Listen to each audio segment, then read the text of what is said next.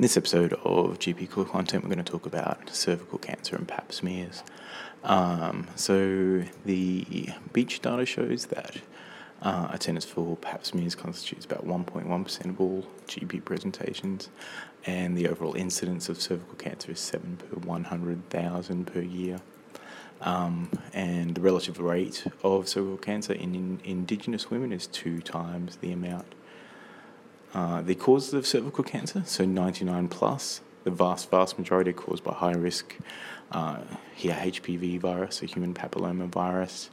The two most important strains of which include 16 and 18, and together these two, 16 and 18, cause 70% of all cervical cancers. In terms of the natural history of cervical cancer, so most um, HPV dysplasia leading to cancer is cleared by cell mediated immunity within one to two years. It's slow going and progresses over about 10 years. If you have continued HPV infection, then the dysplasia will progress, um, and most of the change occurs in the transformation zone, uh, where it mostly causes SCCs. Um, so if you have uh, LSIL, so low grade squamous intraepithelial lesion. That's diagnostic of an acute HPV infection. Basically, LSIL means acute HPV infection. Uh, and if you get persistent infection with oncogenic causing precancerous change, that's HSIL. Even at the HSIL, it can return to normal or it can persist and go on to develop uh, cervical cancer. And the duration between HSIL and cancer is normally about 10 to 15 years. So the overall risk factors for cervical cancer include HPV, sexual activity, smoking, multiparity, immunosuppression, and exposure to diethyl stilbestrol in utero. The symptoms of cervical cancer, if you do have it, so you haven't picked it up on screening, remember most is found during screening. Uh, the symptoms are vaginal bleeding, postcoital bleeding, vaginal discharge, vaginal flatus, weakness, night sweats, and weight loss and differentials when you have a patient uh, who presents with the symptoms above. Differentials you might want to consider would include PID, STI, vaginitis, uh, the other cancers, so endometrial cancer or ovarian cancer, uh, endometriosis, fibroids, or even trauma. Um, so, in terms of the pap smear equipment, uh, there's a transition a few years ago, not sure how long ago, uh, from pap smear to liquid based cytology, and two brands are SurePath and ThinPrep. Um, studies show that both have about 92 to 93% sensitivity rate, um, and conventional pap smear is not inferior to liquid based cytology. Um, but you know, there are pluses and minuses of each, so the limitations of conventional pap smears would include that it doesn't detect HPV, um, things like user experience, particularly male doctors. Uh, you can get insufficient cells, blood can be present, you can have dense inflammation, mucin, or thick smears with overlapping cells. Uh, the features of examination in cervical cancer would include uh, the symptoms listed above. Uh, plus, you'd want to do, you know, general inspection, OBS, abdo exam, PV exam, and pap smear.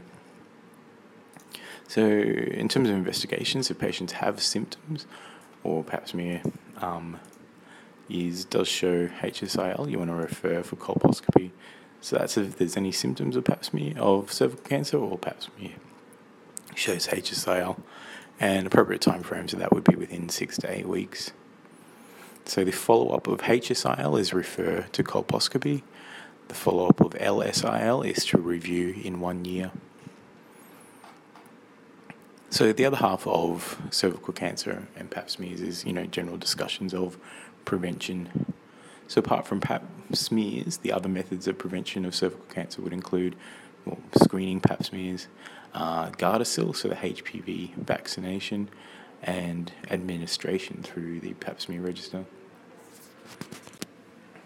Uh, so HPV uh, consists of three HPV vaccine. Sorry, consists of three injections, um, preferably in the deltoid at uh, time zero, two, and 6 months from the time of first administration. And it's normally offered in the first year of secondary school with the exact age different for different states. Uh, males and females over the age of 14 can also get it, but this will have a $150 per dose out of pocket cost.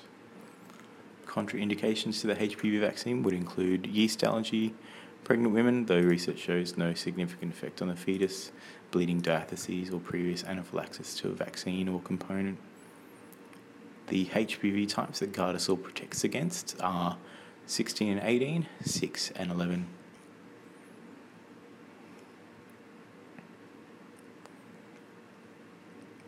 So the components of a good screening program, it's worth just going over these again. Um, so the components of a good screening program are the condition should be an important health problem, they should be recognisable latent or early symptomatic stage, the natural history of the condition should be adequately understood, there should be an accepted treatment, should be a suitable test or exam, uh, the test should be acceptable to the population, there should be an agreed policy of whom to treat as patients facilities for diagnosis and treatment should be available, the cost of screening should be economically balanced, and screening should be a continuing process, not once and for all project. So screening programs that meet this criteria would include breast cancer, cervical cancer, and bowel cancer. Screening programs with insufficient evidence include prostate cancer and melanoma. So, who should have cervical screening? So, women over the age of 18 years or two years after becoming sexually active, every two years, stopping at 70 if there are two normal pap smears. Uh, and you can do pap smears over 70 if requested or if the patient has never had a pap smear. It's worthwhile remembering that there's a transition at the moment from um, pap smears to five yearly collection of HPV via self swab. Um, and that is anticipated to occur in May of 2017. The current guidelines for this new test are that you have the HPV test every five years. It should commence at 25 years of age.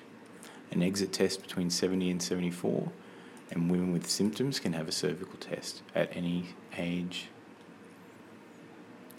The populations that are underscreened for pap smears would include ATSI, non English, rural and remote, uh, lesbians, and people with disabilities.